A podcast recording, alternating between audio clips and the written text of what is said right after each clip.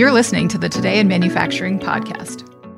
Hi, and welcome to a new episode of the Today in Manufacturing podcast. I'm David Manti, and with me this week are Jeff Ranke and Anna Wells. We each have more than 15 years of experience covering the manufacturing industry.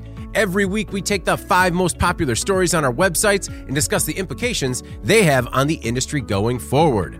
Before we get started, please make sure to like, share, and subscribe to the podcast. You can also help us out a lot by leaving the podcast a positive review on whatever platform you use.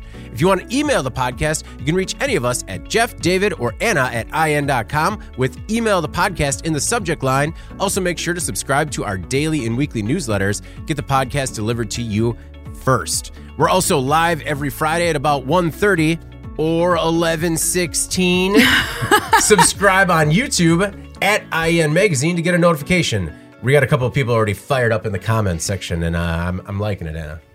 Yeah, 11:16. We just wanted to get crazy with you guys today. So. Yeah, on the dot. Jeff, Seth is making hot sauces today and needs his IEN in the background. I'm glad we can oblige him. Send us some hot sauce, please, Seth. Sauce. You need to brand that.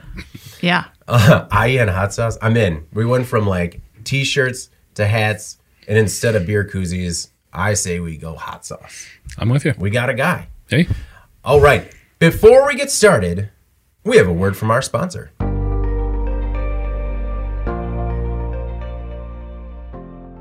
According to Rockwell Automation, downtime costs industrial manufacturers some $50 billion each year, and it's largely avoidable. Engineering transformation relies on the prioritization of digital skills, and manufacturers can gain a clear competitive advantage when they explore, invest in, and deploy new and emerging digital technologies. I'm Anna Wells, executive editor of Manufacturing.net, and today we are joined by 2 experts from Rockwell Automation, Matt Masaryk and Anton Lana, who will share with us how companies can save valuable time and money by testing and improving their designs before they start production. And we're back. And now another word from Rockwell Automation. Businesses need to consider how they can create a digital vision for their operations and a plan for how to monitor progress. This new video podcast will help you discover how companies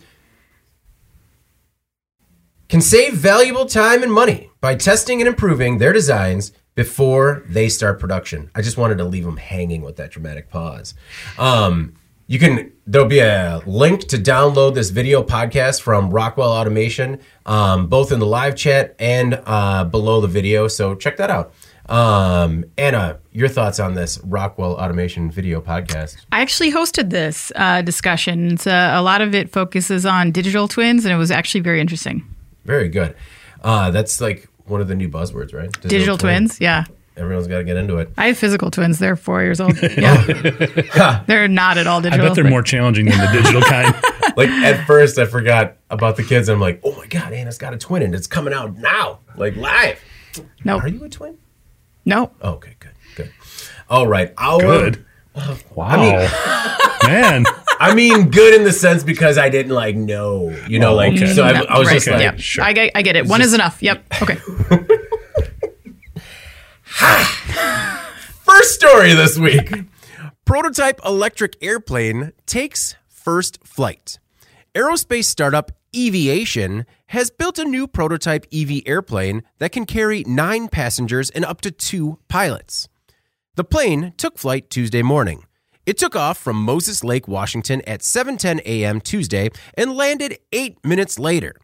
According to the Seattle Times, if the FAA certifies the airplane to carry passengers, it could be the first all-electric commercial airplane. The plane is powered by 21,500 small Tesla-style battery cells. The company's goal is to show such electric planes are viable as commuter aircraft. Jeff, what were your thoughts on Eviation's grand achievement this week?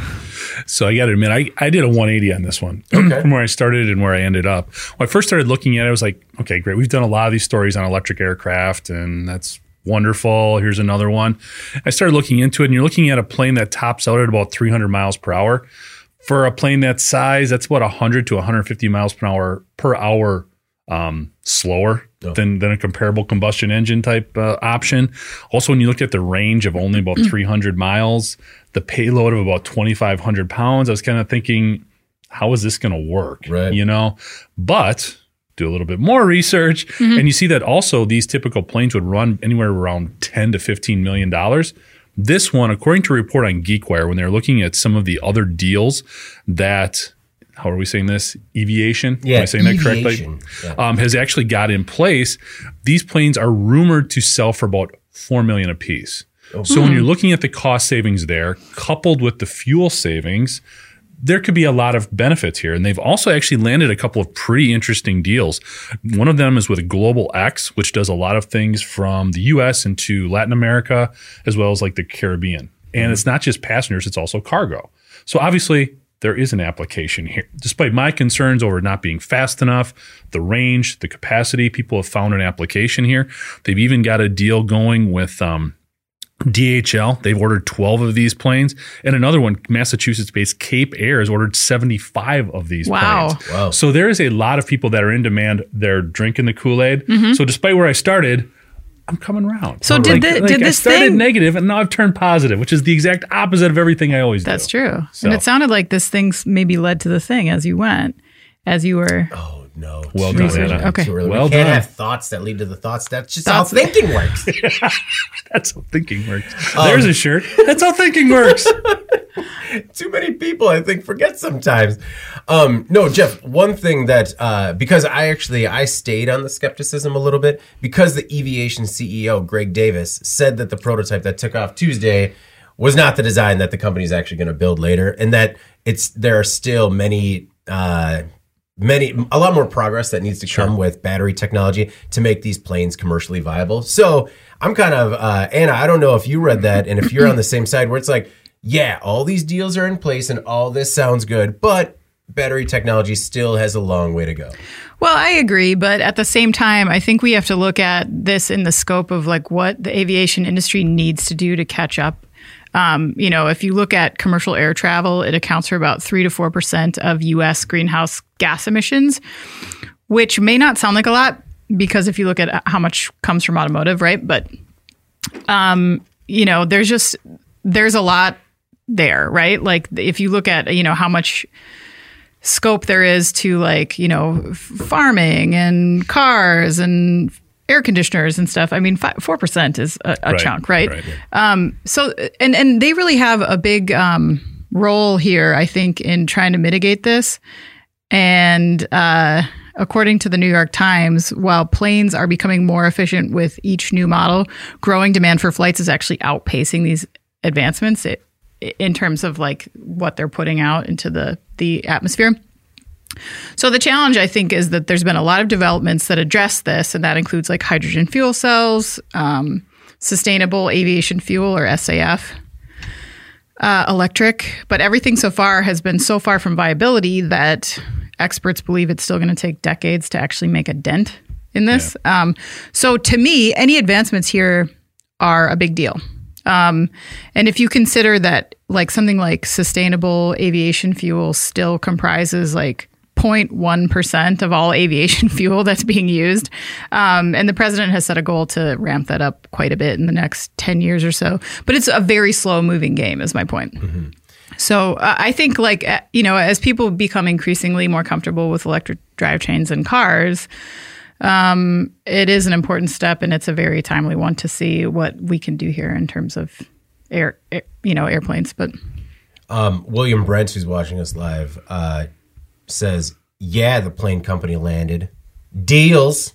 So well done. William's got jokes. Well done. One thing that I was intrigued by is that they call the prototype Alice.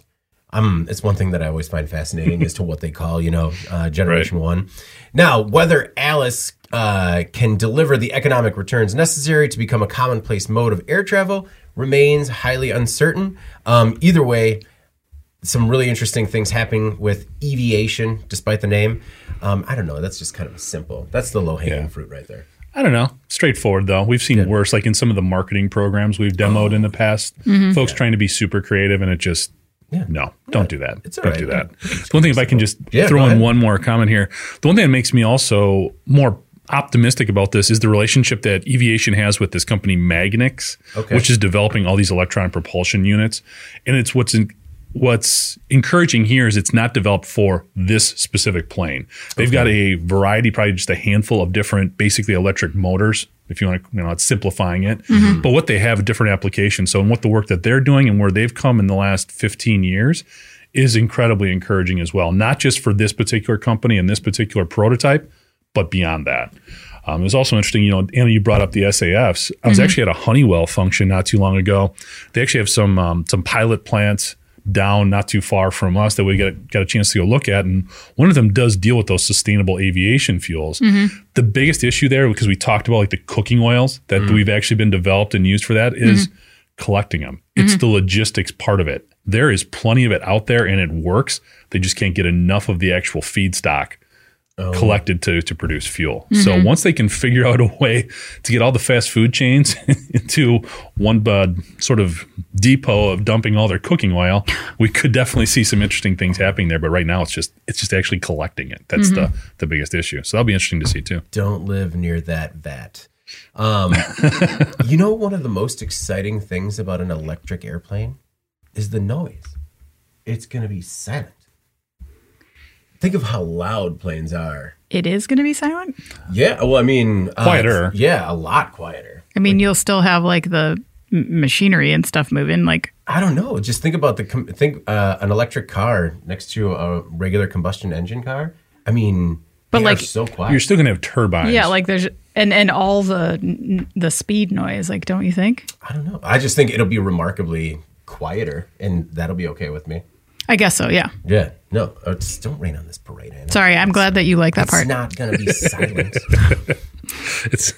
All right. Our next most popular story. Volkswagen's driverless car prototype will put you to sleep. Volkswagen recently unveiled the Gen Travel, an autonomous vehicle the company believes could help introduce mobility as a service and replace short-distance flights. The Gen Travel has a modular interior that can be customized to overnight settings that include two fully reclining seats. The vehicle even includes a passenger restraint system to keep you safe when you're lying down and a lighting system that, quote, influences melatonin production to help passengers fall asleep and wake up naturally. The lighting will even help cut down on motion sickness.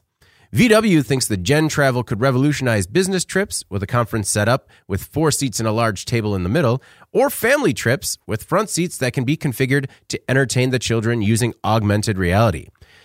Jeff, this was the story that I thought about because when we were talking about the EV plane's range being so limited, that maybe as this autonomous vehicle technology comes on board, maybe some of those, you know, puddle jumper flights go by the wayside. Well, especially when you're looking at a family. I mean, potentially it's, I get caught in the middle on this one too a little bit, because on one hand I can see the application. I can see the promise for something like this. But from Volkswagen's perspective, right now they've got their IQ.Drive that they have in place for some of their vehicles, which is probably at a level 3 for autonomous operations in terms of it's got the sensors in the front so you don't hit anything, sensors in the back so you don't hit anything, different speed control options, things like that. But to jump to this, you're almost skipping a step. This is like fully autonomous. This is going from like 5. Yeah. It's like going from 3 to 5. So it's a big swing. Volkswagen has made a lot of headlines, first of all, for the over $30 billion that they had to pay out from their emission scandal, and then trying to transition all this stuff that they're doing on the electric side. So then to come out with something like this, I mean, I understand it's a prototype. I understand they're looking further ahead, but I still think autonomous driving activity scares a lot of people. Like the general premise of this right now, and granted, it hasn't been tested, it's not being sold, anything like that. It's just saying, hey, maybe someday. Boy, it just reeks of uncomfortable for me. I just I cannot there is not a part of me right now that I can imagine saying, plug in the destination, I'm gonna take a nap. Yeah. Like, especially with my family in the car. Don't think you're there yet. Very nice, Anna. No, I agree that while I like this type of technology, I don't know, maybe it's the controlling part of me, but I don't know that I could sit back as the family's headed to the Wisconsin Dells or something and just, all take in a movie while, the car steers itself. What were your thoughts on VW's Gen Travel prototype? Yeah, I agree with you guys. It seems a little early, and I agree with your skepticism, and that sort of mirrors the market right now. But yeah. I do think that VW gets it. I think, honestly, if automakers want to make this a reality, they have to stress some of the potential benefits that people aren't really thinking about. We know that there's been some pushback on this about the idea of, you know, companies taking away your ability to drive. There's a lot of people that don't want that at all, right? Mm-hmm. And we haven't really seen like enough safe use of this on the roadways for people to trust it. But I think if you want to get them over the idea of like doing what we've always done, this case, maybe VW is just trying to plant the seed in consumers' minds of like, look, you know, the transition to driverless isn't just taking away that ability. It opens all these other doors. Like, think about what else you can do. You're on a family vacation and you're not stressing about the road. You're playing Uno at the table or you're taking a nap. And maybe the nap isn't the thing. You know what I mean? Maybe it's like, it's just these suggestions. And we've seen it with design elements before, the tables, the visuals of people like sitting backwards, reading a book, watching a movie. But I think like designing around the idea of naps kind of drives home this point. Sorry for the drives, but about how like it's really just sort of this deliberate play towards boosting the image of this tech being about lifestyle, maybe as opposed to like what you're comfortable with now. It just sort of builds on this idea, I guess.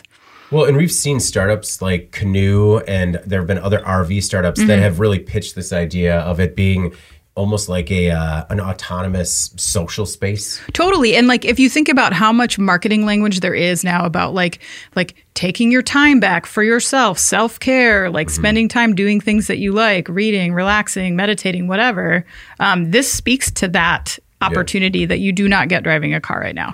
So maybe that's what gets people over it. I don't know. No, I agree. There was some skepticism from Quixote on the website who says, "When my time on Earth is done, I hope to die quietly in my sleep like my grandfather, not screaming in terror like the passengers in this car." Whoa. But they will be asleep. Quixote is skeptical. I'm assuming that he wakes up. He wakes up as they're tumbling down the hill. I see. Just before the fire is when Quixote is going to wake up. I do like the idea of falling asleep while driving. Wow. I do. And how Ben Munson, who did this story, said falling asleep while driving is still not recommended. I'm like, thanks for pointing that out. But no, it's interesting to me to never have to set foot in an airport again. We've talked about it before with like the Hyperloop, stuff like that.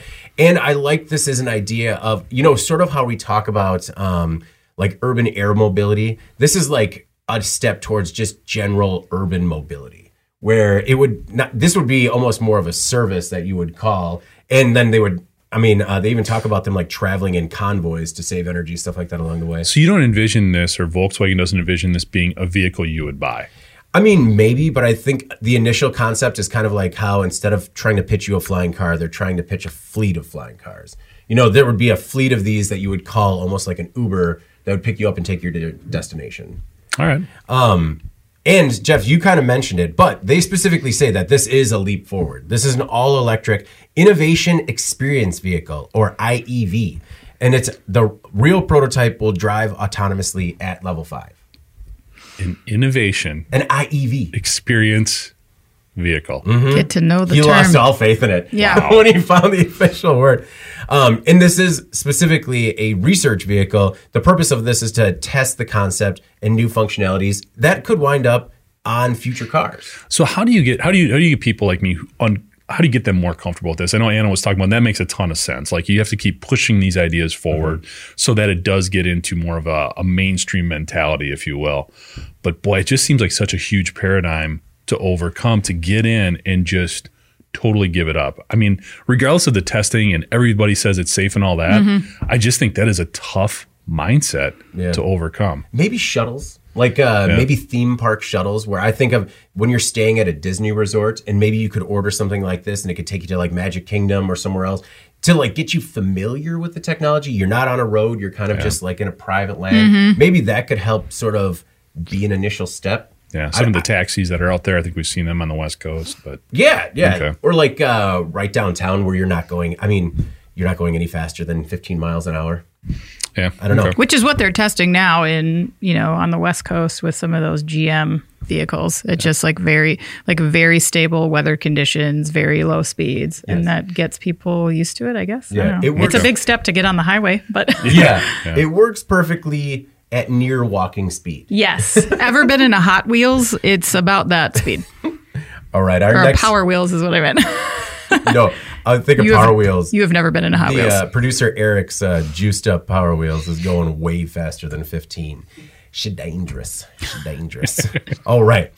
Our next most popular story, unsolicited letter to Warren Buffett, nets $500 million industrial park. West Virginia has reached a new deal with BHE Renewables, a Berkshire Hathaway energy company. Berkshire will acquire more than 2,000 acres of land in Ravenswood to build a, quote, first-of-its-kind industrial site powered by a renewable energy microgrid. The first tenant will be Precision Castparts, another Berkshire business that wants to build a state-of-the-art titanium melt facility. The site is the former home to a Century aluminum plant, and Berkshire is investing more than $500 million to develop the new manufacturing campus. The state's new $500 million windfall came as a result of an unsolicited letter. On a whim, State Senator Glenn Jeffries wrote 9 letters to billionaire investors around the world, including Warren Buffett, the head of Berkshire Hathaway. Buffett read the letter and told Berkshire exec Bill Furman to, quote, get on this. Well, he got on it. And the renewable energy industrial park could become a major aerospace hub in North America. No word yet on the other 8 billionaires, Anna, but it does go to show that it never hurts to take a shot. Very true. Warren Buffett likes to invest in things that produce tangible results. He's sort of famous for that. He recently said, and this was like the most hilarious thing I read the other day. He recently said he'd write you a $25 billion check for 1% of the U.S. farmland if you could give it to him. And then he'd write you another $25 billion check if you had 1% of the U.S. apartment buildings. But if you offered him Bitcoin, he would not give you $25. We see eye to eye on that. Yeah, I'm with him. But he wants something that provides a tangible return, and that's always kind of how he's looked at his investment strategy, I think. Energy has always been a big area for Berkshire Hathaway for that reason, because they consider it a basic essential need. Those are actually BHE's words. So he's been putting a ton of money into it, including $25 billion in petroleum in just the first quarter of this year. Mm-hmm. But BHE's interests also lie in coal, natural gas, wind, hydro, solar, nuclear, geothermal, biomass, everything. So the letter is a very cute story. And, maybe it was a whim, but it's not exactly outside the realm of Berkshire Hathaway's interests here.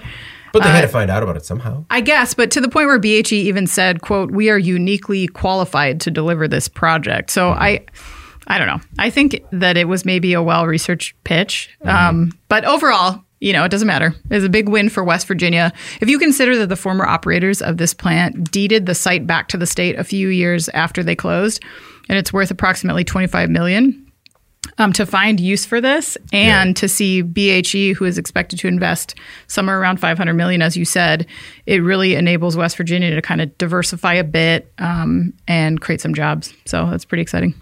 Jeff, we don't see stories like this that often where sort of a defunct, old, or blighted spot, finds new life, and not just new life, but a potential new aerospace hub in North America.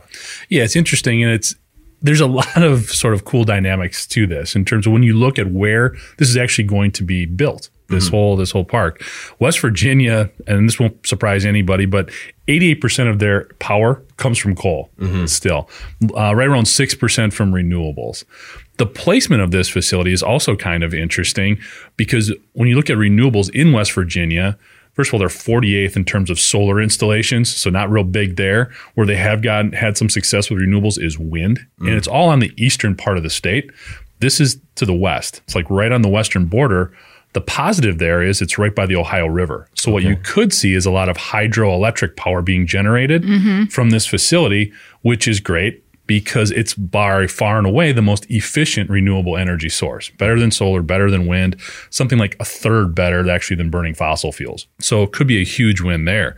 One of the other interesting things is when you look at Precision Castparts, yes, they do a lot of aerospace and defense. They also do part of that aerospace is gas turbines. So it's kind of interesting that they're going to draw from this renewable energy source potentially to make gas engines, basically for big jet planes. The other thing that they do a lot is actually serve the oil and gas industry very prominently as well. Yeah. So a lot of sort of ironic elements to this in terms of using a microgrid that's going to be hopefully sourced from renewable energy resources. And the first person coming in definitely isn't a huge advocate of that in terms of applications for their products. Right. So hopefully there'll be a bit of a shift there as well. I think this is huge for West Virginia. Again, when you look at this area being so synonymous with mining and a lot of negative energy resources sort of that we're trying to get past once we can, because there is a lot. The other thing, in addition to coal, there's a ton of natural gas in West Virginia as well. So giving the residents there, showing them that there are other options as well, it could really have a real positive sort of trickle-down effect throughout that state. And if it brings more industry to that area, obviously better for them as well. Well, that was part of what Senator Jeffries wrote in his carefully crafted letter to billionaire Warren Buffett. I thought it was on a whim. It was carefully crafted. Okay. Well, I mean, it's still like he's not just going to send him a Post-it note that's like, hey, check out West Virginia if you get a chance. No, it was. He talked about the state's coal legacy and about possibly building a renewable future, and I thought that was pretty cool. David, I thought it was a great story. Well done, well crafted. No. I understand my feelings. I was surprised that the story didn't mention anything about the government incentives that West Virginia was going to likely be offering. Because normally they talk to every one of the parts of the state that have to do with economic development and incentives, but they never mentioned exactly what would be traded as a result. I did also like this quote from BHE Renewables President and CEO Alicia Knapp. She said, "This project demonstrates how investing in clean energy can revive economies that have served our country's energy needs for decades," talking about the state's coal legacy. Initially, the project will create hundreds of new jobs, but it could be potentially thousands when this area is developed. The other thing I wanted to call out was that when these types of press releases and events come out, there is just a hysterical number of quotes because every government official needs one. Yeah. And it's just like they must have fought over the order of importance. Like, I'm a senator, but I'm a senator with a name that starts with an A, and you're one that starts with a B. And there's about 3 paragraphs of what actually is happening in the state, and then about 10 paragraphs of everyone being like, well done. Yeah. We really rallied the troops and all worked together, and thank goodness, because West Virginia is going to thrive as a result. So, but that might be the longest I've ever seen, was 10 like full quotes. And nothing in there, just like everyone patting each other on the back. Yeah. Just like, she did a great job, and she was saying that you did a great job. Well done all around. All right. Our next most popular story. Ford running low on blue ovals. The supply chain. Am I right? Ford Motor Company has made some 45,000 vehicles that are still missing parts. Some of the vehicles are missing something crucial, though, not mission critical. Ford's brand name. According to the Wall Street Journal, Ford has delayed deliveries on some vehicles because the company is out of little blue ovals. It's not just badges, but vehicle model nameplates as well, particularly for the F-Series pickups.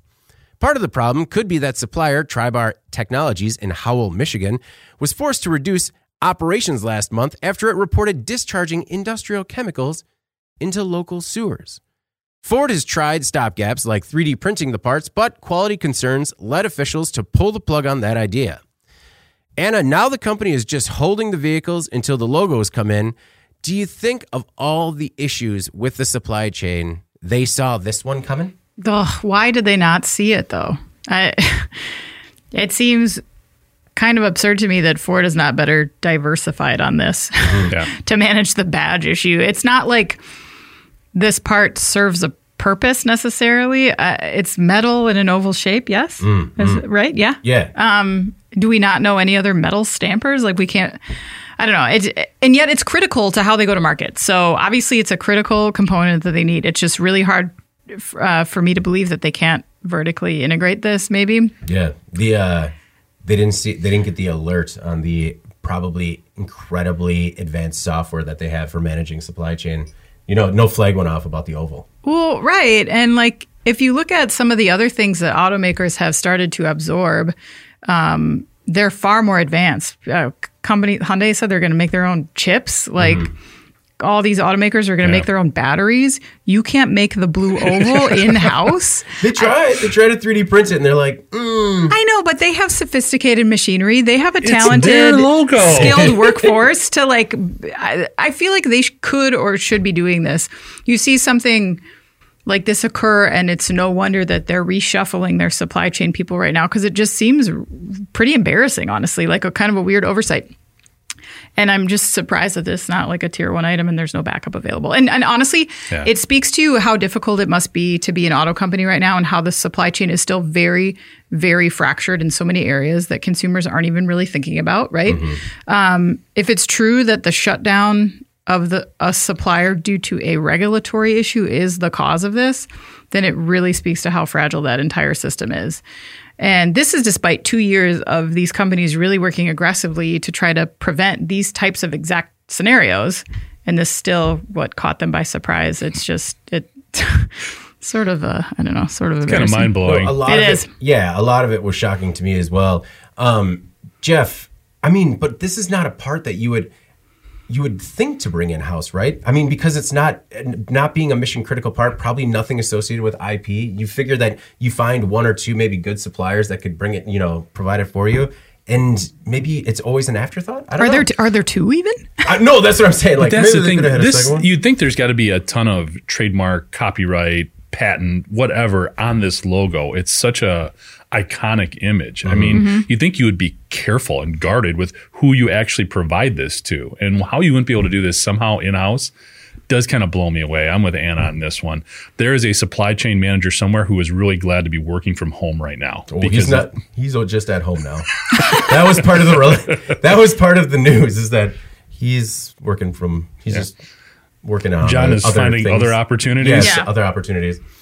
Yeah, that is kind of, and it is funny because, like you say, it's not a mission critical from a production mechanical perspective, but man, from a branding and from a user or customer loyalty perspective, it is enormous. There couldn't be any bigger. So you do have to be worrying about, we can't just 3D print something and put it on there. We can't just, print off some cool stickers and see if that'll work. It does need to be something. And there are metal and they're significant, especially when you look at something like the F-150. You really have to put a durable, iconic logo on there that really matches the look of the whole vehicle. So it can't just be something that you sort of try to, throw in there with whatever you got available to make it work. It's interesting.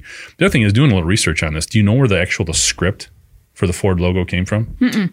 Some skilled calligraphist. It's actually, and there's a little bit of debate on this, but the prevailing thought is that's actually Henry Ford's writing. Oh. So they changed their logo over the years. So there's some debate if they kept Henry. It was his hand script that had the Ford italics like that. They did change it a little bit. So there is some debate over a design engineer potentially updating that with his own take, like in the 30s. Yeah. But there is a thought that that's actually his. So again, you'd think they would preserve and protect that a little bit more than just counting on one supplier. Really interesting. And not just the logo, but also their best-selling item. The F-Series trucks. William Brents, who's still with us live, says, "Ooh, I should buy a Ford logo plant and a 3.5-inch floppy supply company." Yeah. Well done. Yeah. Well done. Needs to be done. When I read the story, it made me understand that 3D printing isn't really ready for everything yet. We talk about 3D printing being there for when these very specific types of things happen. You know, when you need a component that isn't necessarily ready off the shelf, you should be able to 3D print it. But that's everything that's inside. They're not pretty enough yet to put on the outside. Yeah. And I'm sure they tried tirelessly. I mean, there are some color 3D printers, particularly with Stratasys, that do medical modeling that I think could pull off a logo like that, but I don't know what they need in terms of what it needs to, in terms of standing up to the elements and like long-term wear and tear, but I think, they could make it look like it. I think it's also integrating it with everything else, the grill, the dashboard, the steering wheel, wherever it's going. It needs to fit in with that whole design. And then you're looking at a lot of IP, I would think, in terms of making all that come together. Ford recently started construction at its largest manufacturing facility. The campus, which should be open in 2025, will be called, if you guys remember, Blue Oval City. So, do either of you think they're going to start making blue ovals in Blue Oval City to make sure this doesn't happen again? I can see why they don't want to make them, but I would think they should be capable of making them. Yeah. Yeah. I agree. There's some dusty equipment in the back. Like, just get the logo printer going. Exactly. Hang on to that one machine and the one dude who knows how to operate it. They like looked at the last one that they used in house, and it was like one of those button makers where you're still like pulling the lever down and just like, all right, one every 30 seconds, we should have 45,000 in no time. All right, our most popular story this week. The first two-story 3D printed home in the United States. Until recently, 3D printed homes have been limited to a single story. But half of all single-family homes in the U.S. are two stories or more. So, in truly American form, we need to go higher and we need to go bigger. A team of architects and 3D printing construction professionals are building the largest 3D printed home on U.S. soil. Designed by Hanna Architects and 3D printed by Peri, the 4,000-square-foot building is being printed on a COBOD BOD 2 3D construction printer in Houston, Texas. Everything is bigger in Texas. Once completed, it will be only the second two-story 3D printed building in North America and the largest residential 3D printed building in the United States. It's actually kind of unfortunate. About 2 weeks ago, a company called Nidus 3D unveiled the first two-story 3D printed building in Canada, and I bet everybody at Hanna and Peri was just like, shucks, really thought we had that one.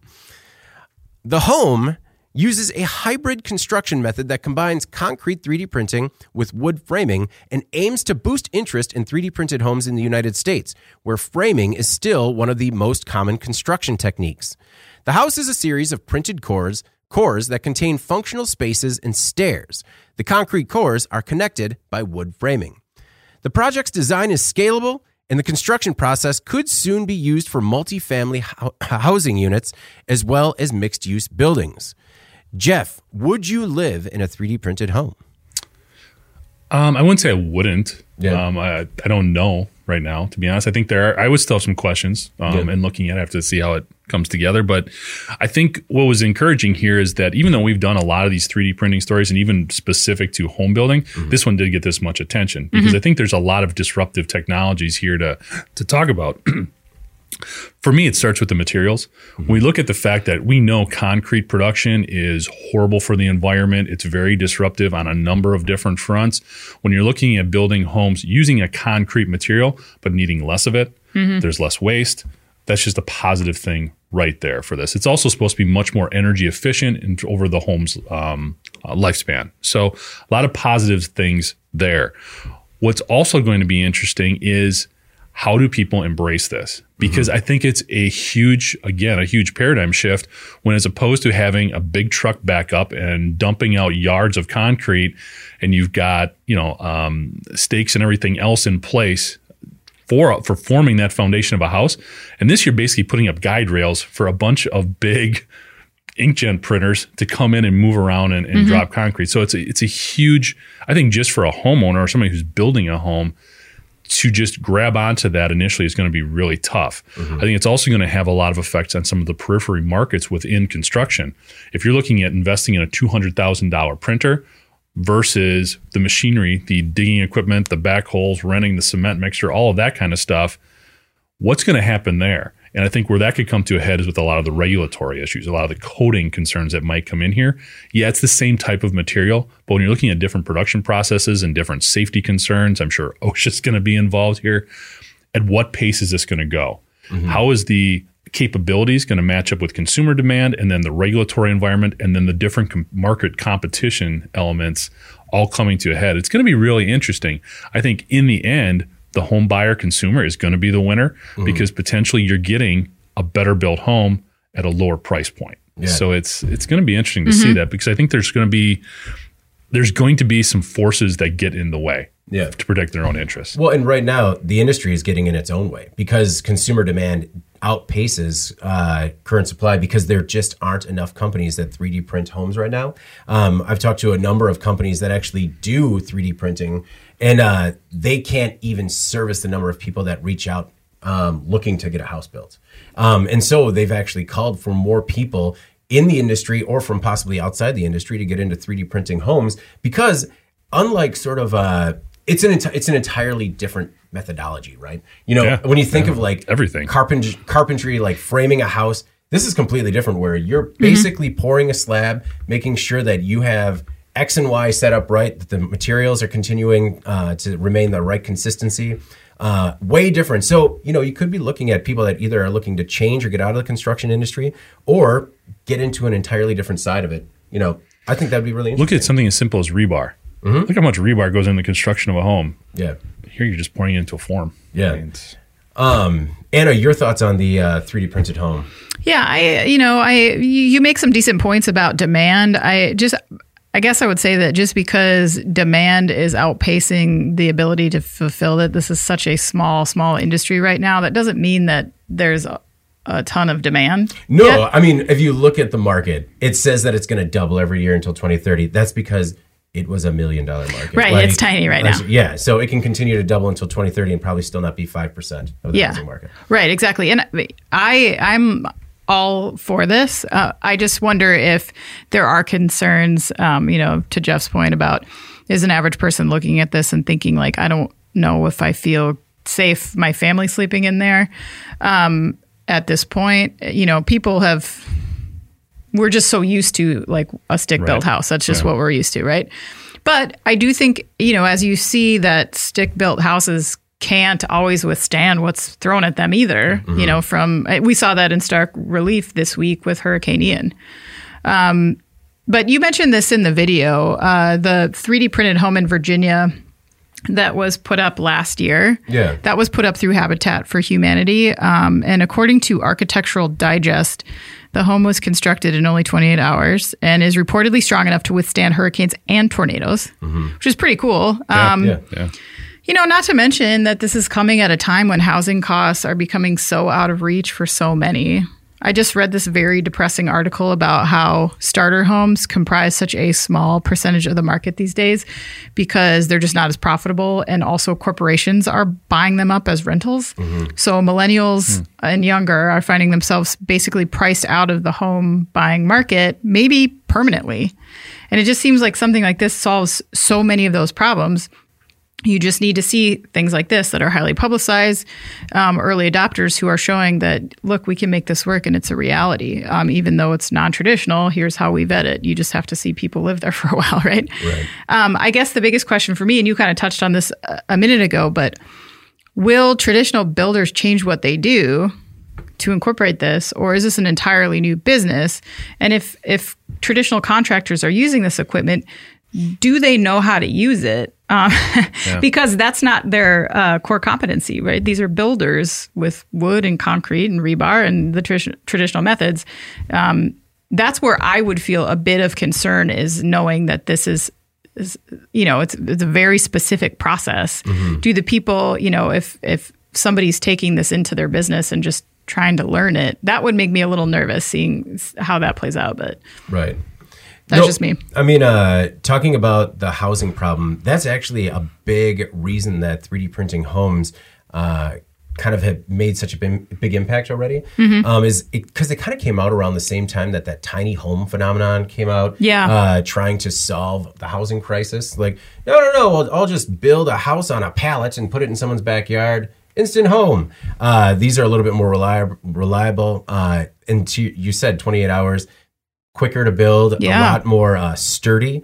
I think that one of the easy ways around this would be model homes, just getting more people into it. Because even when you take a virtual tour of some of these homes, some of it is difficult to kind of wrap your head around. Because if you don't kind of frame the inside of it, you see the layers of the concrete. It is kind of a very rustic looking design. But I think if you got more people into them, they're talking about building actual communities that are just, you know, a couple thousand of these smaller homes all built together. I could understand that. I could see that coming together the same way that they build subdivisions everywhere around Madison. Like, David, you're closer to this, so I'll ask you, do you think if, say, somebody is, as opposed to Peri, which people just don't know that name right now, if this was branded Caterpillar or John Deere or Oshkosh, names that you associate with construction equipment, do you think that would change people's perceptions on this process, going this route? I mean, I think so until like someone was able to get to that sort of notoriety. I definitely think that if it had more of a champion with more name recognition, that would easily, you know, kind of set people at ease a little bit more than, you know, working with three different companies that nobody's ever heard of before. Right. Yeah. Yeah. Another thing that's really cool about the technology is that you can construct complex building structures because you're using essentially modeling software programs to build these.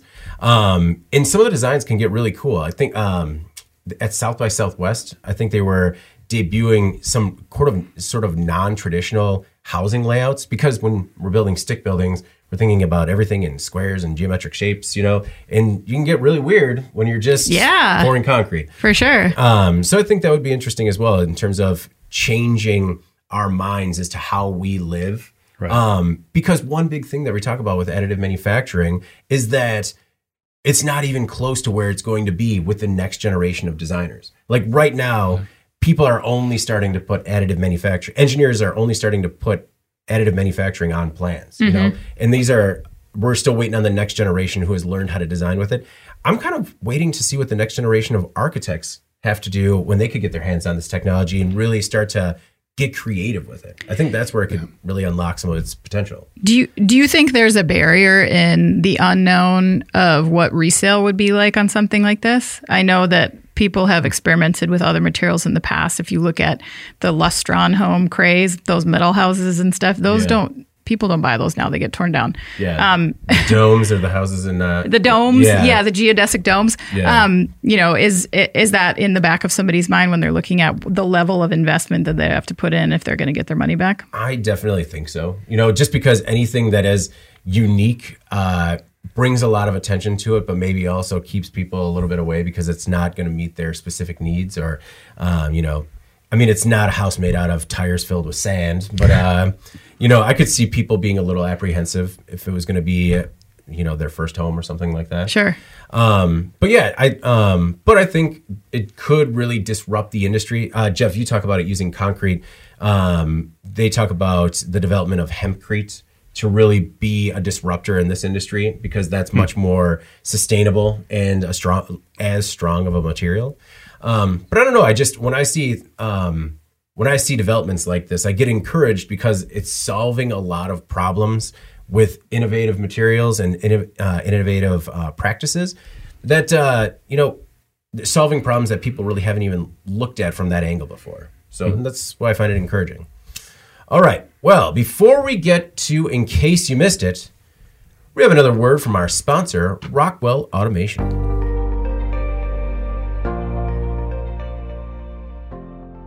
According to Rockwell Automation, downtime costs industrial manufacturers some $50 billion each year, and it's largely avoidable. Engineering transformation relies on the prioritization of digital skills, and manufacturers can gain a clear competitive advantage when they explore, invest in, and deploy new and emerging digital technologies. I'm Anna Wells, executive editor of Manufacturing.net, and today we are joined by two experts from Rockwell Automation, Matt Masaryk and Anton Lana, who will share with us how companies can save valuable time and money by testing and improving their designs before they start production. And we're back. And before we get started with In Case You Missed It, just remember that businesses need to consider how they can create a digital vision for their operations and a plan for how to monitor progress. This new video podcast will help you discover how companies can save valuable time and money by testing and improving their designs before they start production. Plus, Anna hosted it, so it's a winner. Mm-hmm. Right, Anna? Yeah. Well, let's move on to In Case You Missed It. Anna with the hard sell there. It is a winner. The stories that maybe weren't as popular this week, but could make a big impact on the industry going forward. Anna, I'd like to start with you this week. What is your in case you missed it? All right. The headline is as follows. Tesla foresees its factories with thousands of humanoid bots. A recent job posting for a role described as, quote, motion planning and navigation Tesla bot reveals some of Tesla's ambitions. The listing describes the bot as humanoid and bipedal, saying it will automate repetitive and boring tasks. The company's job post also describes a future vision of scaling it to thousands of humanoid robots within our factories. So how real is this, and does making this public statement address some type of ulterior motive for Tesla? Is my question. For example, Elon Musk has a history of threatening subtly and not so subtly his factory workers who express any type of interest in unionizing. Is he doing that again? I don't know. It seems like I would not put it past him to be like, yeah, you really want to work for this guy, don't you? Right, exactly. Oh, but everyone does. That's what's crazy. Oh, but from an engineering perspective, yes. Mm-hmm. But within the factory, when he comes out with stuff like this. Yeah. We got all these bots on the way, so don't get too comfortable and don't get too lippy. Watch what those don't buttons. Be asking for more stuff. Watch with the buttons. Secondly, he has a history of making these sort of broad proclamations, as we've seen, that sometimes come to fruition. They sometimes don't. Whether they're realistic doesn't really stop him from opening his mouth and sharing his ambitions with the world. I say this because while auto plants have typically been at the forefront of ahead of general manufacturing when it comes to implementation of automation, there's not a single auto plant in the world that I'm aware of that has filled its factories with cobots specifically. And I don't see that as being near to happening. I found a stat on the robot density in the U.S. automotive industry, and it hit a new record last year. That is 1,287 installed units per 10,000 employees. Unfortunately for Elon, I think there's still a lot of value-added tasks in automotive that robots or cobots just really aren't equipped to do. And he's building a robot from scratch. Mm-hmm. So there are some very functional robots that exist in the market now. His is, last I checked, he's unveiling an update today so we'll find out. But last we saw of it was a person dressed in a robot suit.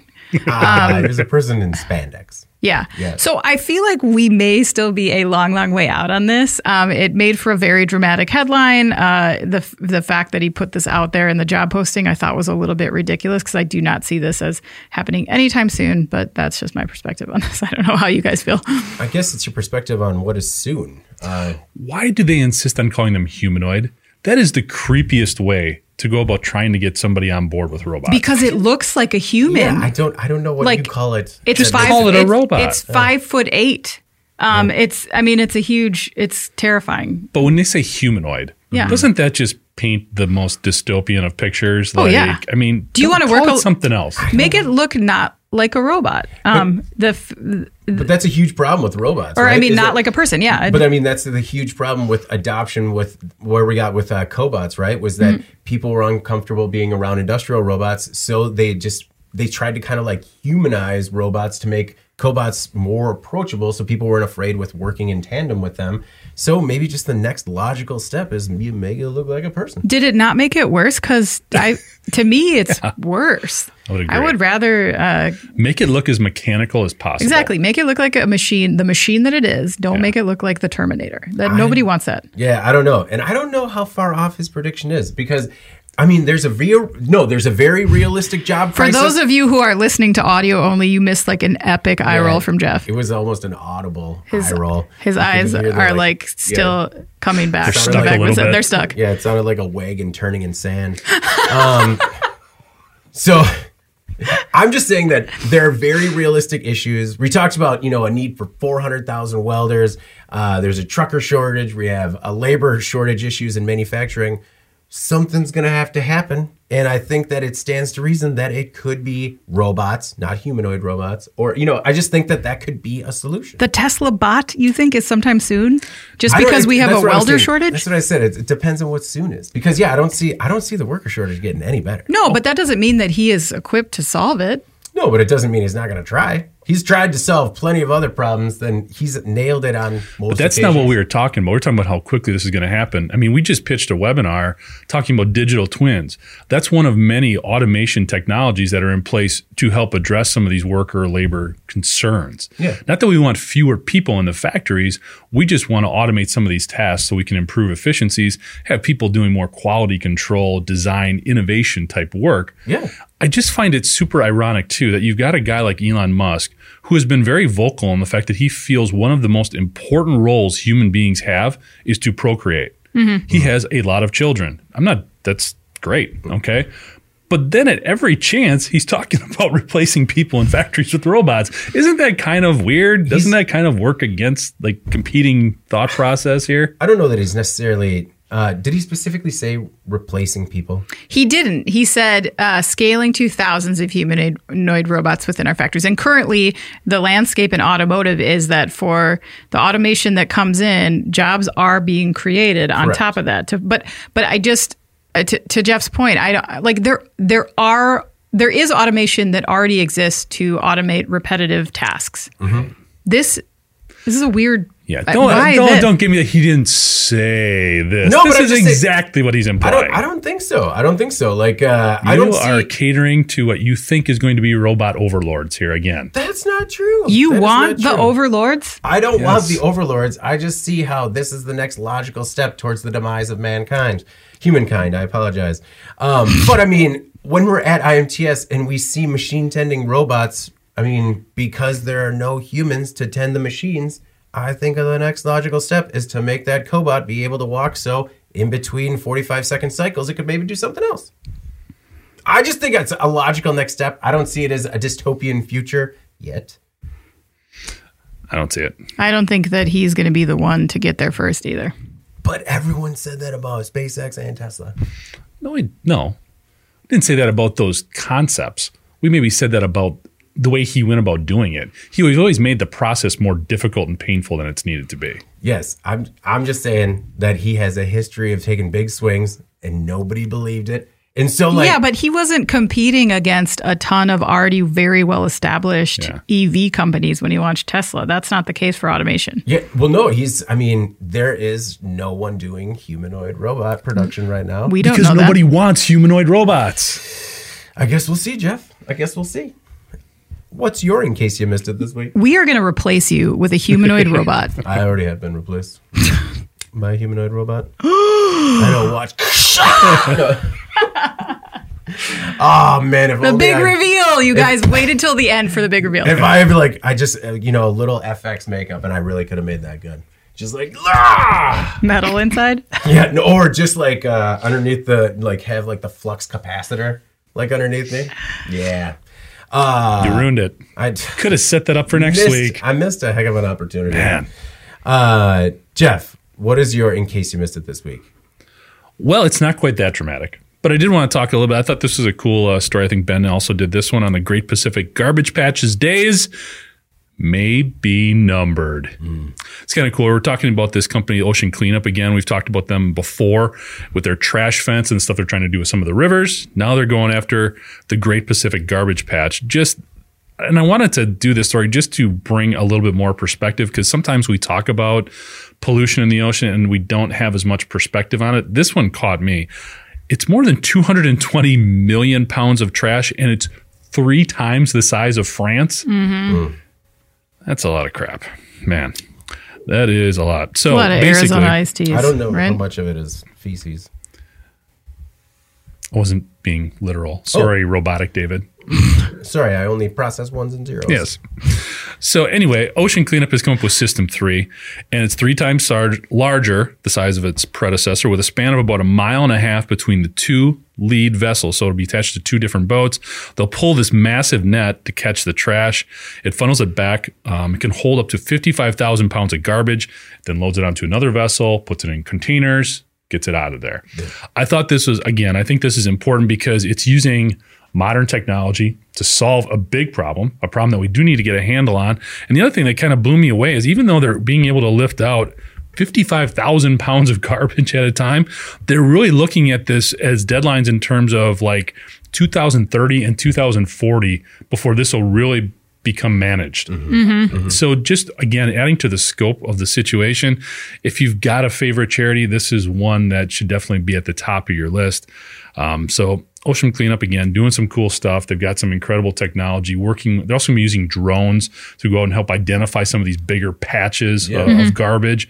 So I just thought it was a cool story, kind of an ongoing thing, but also we shouldn't stop thinking about this. We think we have solutions in place, but it's still a huge issue. Well, when you're watching the video, and I encourage anyone who hasn't seen it yet to go and watch this video, because how it works, and when you're just watching them unload those nets filled with garbage into shipping containers, it really kind of hits home as to how much they're cleaning up. Because you can say like 55,000 pounds, stuff like that. But when you see it, you're just like, every one of those containers is filled with trash. And then you see the nets continue to be unloaded.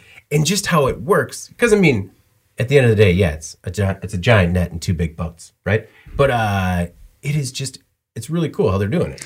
Well, and this also leads into a lot of stories we do about taking these plastics that cannot be broken down and figuring out other applications for them. You talk about a lot with medical applications. We talk about some of these other different, even forms of concrete that are using some of these shards of plastic that can't be recycled and broken down and using them to build other things. So the fact that we have, that's sort of the next step. Let's get it out of there first and then figure out some practical applications for it, because they are out there. So it's a step. It's not the total solution, but it's a step in the right direction. And I'm not like a huge environmental issue guy, but this one gets me. But you can recognize that however many France's worth of garbage in the ocean. That's a problem. That's a bad thing. Yeah, we shouldn't do that no more. Well, and I really liked the idea you mentioned, the drones, about how these could be fully autonomous systems that are the drones identify the problem areas, the rigs kind of travel to them, clean them up, and then the drone finds the next one. Because they said how many systems do they want up and running, like 8 or 9 by like 2030. Anyway, that is it's really cool. Anna, any final thoughts about cleaning up our oceans? No, I'm just glad to hear that Jeff is not pro ocean trash. Right. I'm also not anti-jobs. Well, neither am I. For the last time. All right. Well, luckily I remain pro robot takeover. Our last, in case you missed it, brought to you by me, David. Human is failed relay causes $6 million in damage. So on July 12th, 2021, at about 3:30 a.m., the Jalma Topic bulk carrier was moving up the lower Mississippi River, headed to a grain terminal in New Orleans.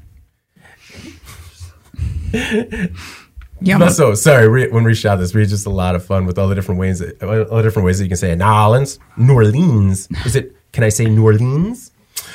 The vessel. Not like that. You don't say it like New Orleans? No.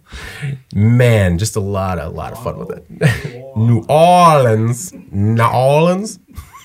He's short-circuiting. So this vessel that's headed to New Orleans suddenly lost the ability to steer and crashed into a stationary barge that was being used for office space. No injuries were reported in the accident, but it caused more than $6 million in damages. So the National Transportation Safety Board launched an investigation into the accident and traced the problem back to a failed solid-state relay on the operating steering control system servo control board. The component failure caused the steering loss. In December 2014, YDK Technologies, formerly known as Yokogawa, the steering control system manufacturer, created a caution sticker as part of a notice to all vessels with this PT500 autopilot system.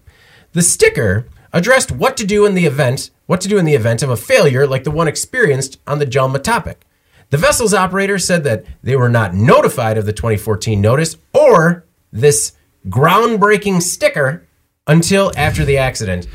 Now, this story was interesting to me for a lot of reasons, because I find it interesting when these crazy multi-million-dollar accidents happen as a result of a single component, a single fastener, a single screw, or this one was a single failed component on a motherboard in this very intricate system. The other was that, a lot of times with these, we talk about pilot fatigue, stuff like that. Well, this was a new pilot, and actually things were a lot better, could have been a lot worse if they hadn't switched out pilots, because the pilot that just took over the Jalma Topic when this happened actually worked for one of the companies that worked on this office barge. And he knew that people were going to be working on this barge that they were headed towards, and that not only would that they needed to get out, but that they didn't kind of listen to traditional communication methods. Whoa. So he knew that he had to like reach out to other people to try and get a hold of them. Like I think one of the workers wound up getting called on a cell phone, and then another on like a walkie-talkie, and that's how they kind of got out of there.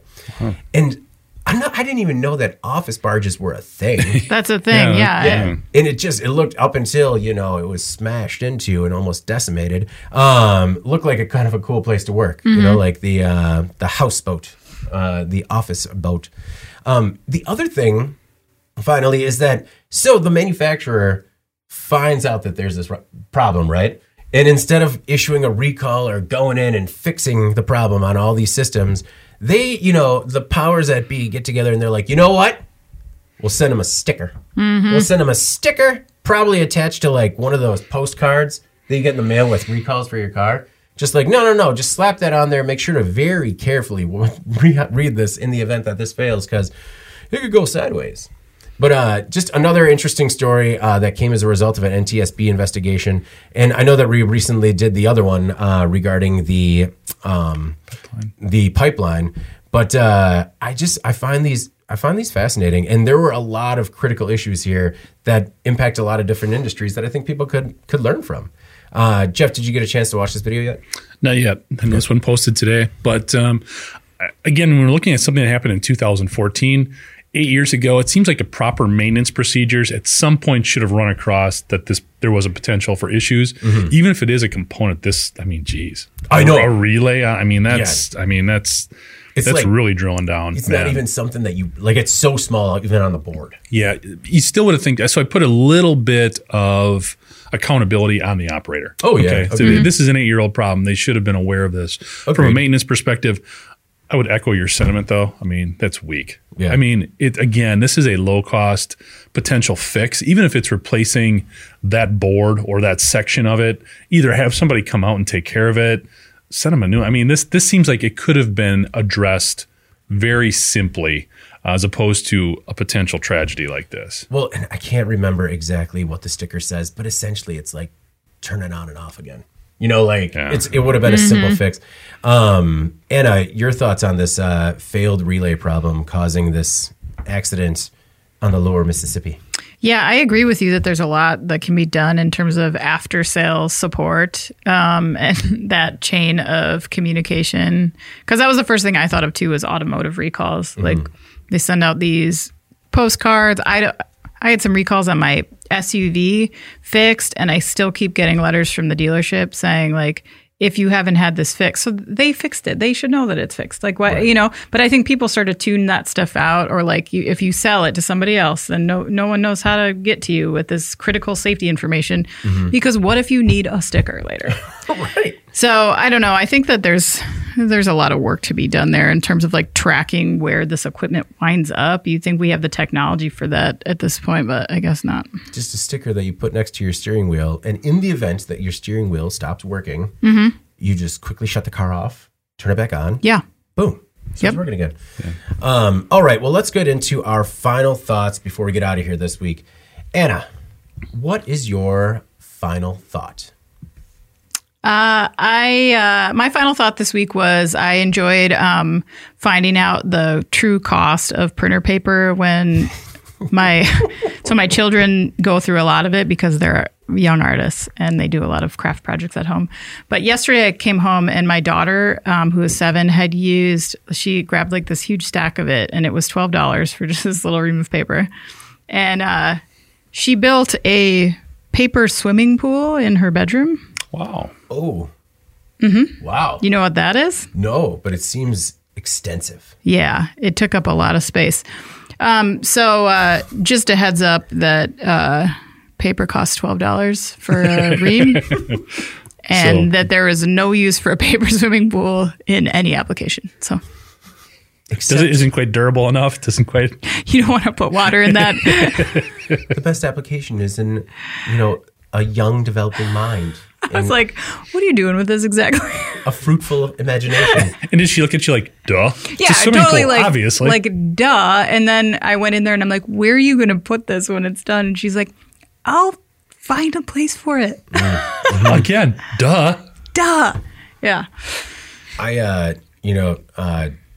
Des is still making things smaller. He's really into cutting right now. So we're not on like the scale of projects. Right now we're trying to make things smaller and easier to lose. We'll get ready for the paper swimming pool. It's coming at some point. That sounds great. Yeah. My final thought this week is simple. It is Go Zebras, which is my son's soccer team that plays on Sunday. And if you have never been entertained by 3 and 4 year olds playing 3-on-3 soccer, just go and check that out because it is hilarious. Also, I was kind of coaxed into coaching this despite not having any knowledge of how soccer is played beyond don't pick the ball up. I knew that one. But it was a good place to start. Yeah, it was just a reminder that, there are a lot of student activities, particularly, we talk about just STEM fields, stuff like that, but anywhere in your community, and there is a real lack of adult volunteers. And as a result, some of these things can't even happen. Like we played one team that just didn't have a parent that even stepped up and coached. And so when the ref kept asking the sidelines, like, hey, what are we doing? They're all like, not doing it. Oh, no. Yeah. So I was kind of like on both teams, just like, all right, you three here, you three there. And then they kind of all just run together and fall down around the ball. Yeah. But I mean, and then someone gets kicked, not the ball. And then there's a whole different can of worms. So if you get the opportunity, get out in your community and maybe try to volunteer a little bit because, you'll be a better person as a result. The other thing is I wanted to welcome Atticus Alexander into the world.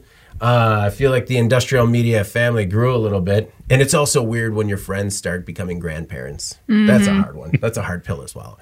But so I wanted to welcome Atticus Alexander into this world. Beautiful baby, brand new baby. Mm-hmm. Jeff, your final thought. Tough to follow that one. Yeah. Oh, sorry. But what do you got better than that, Jeff? I don't. Nothing's better than that. You volunteered coaching. I have, and it gets better. Once the kids get a little older, like, honestly, when they get into that, like, 8, 9, 10, that's, like, the best. Yeah. Because they actually still sort of listen.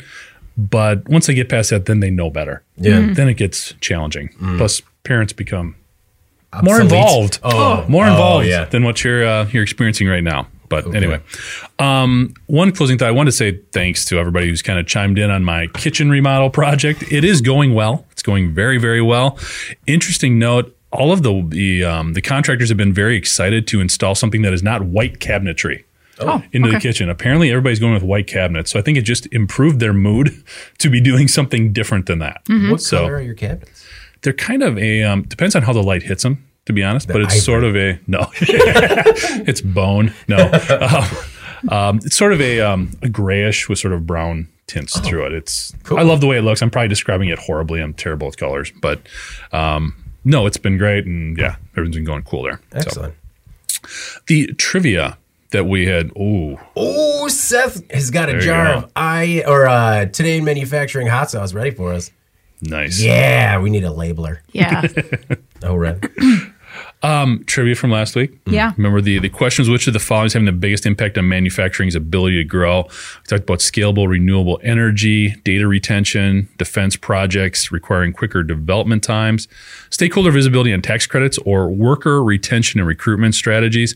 Just sharing a couple of thoughts from our readers here. This is from Joe. He's participates quite a bit. Appreciate hearing from Joe.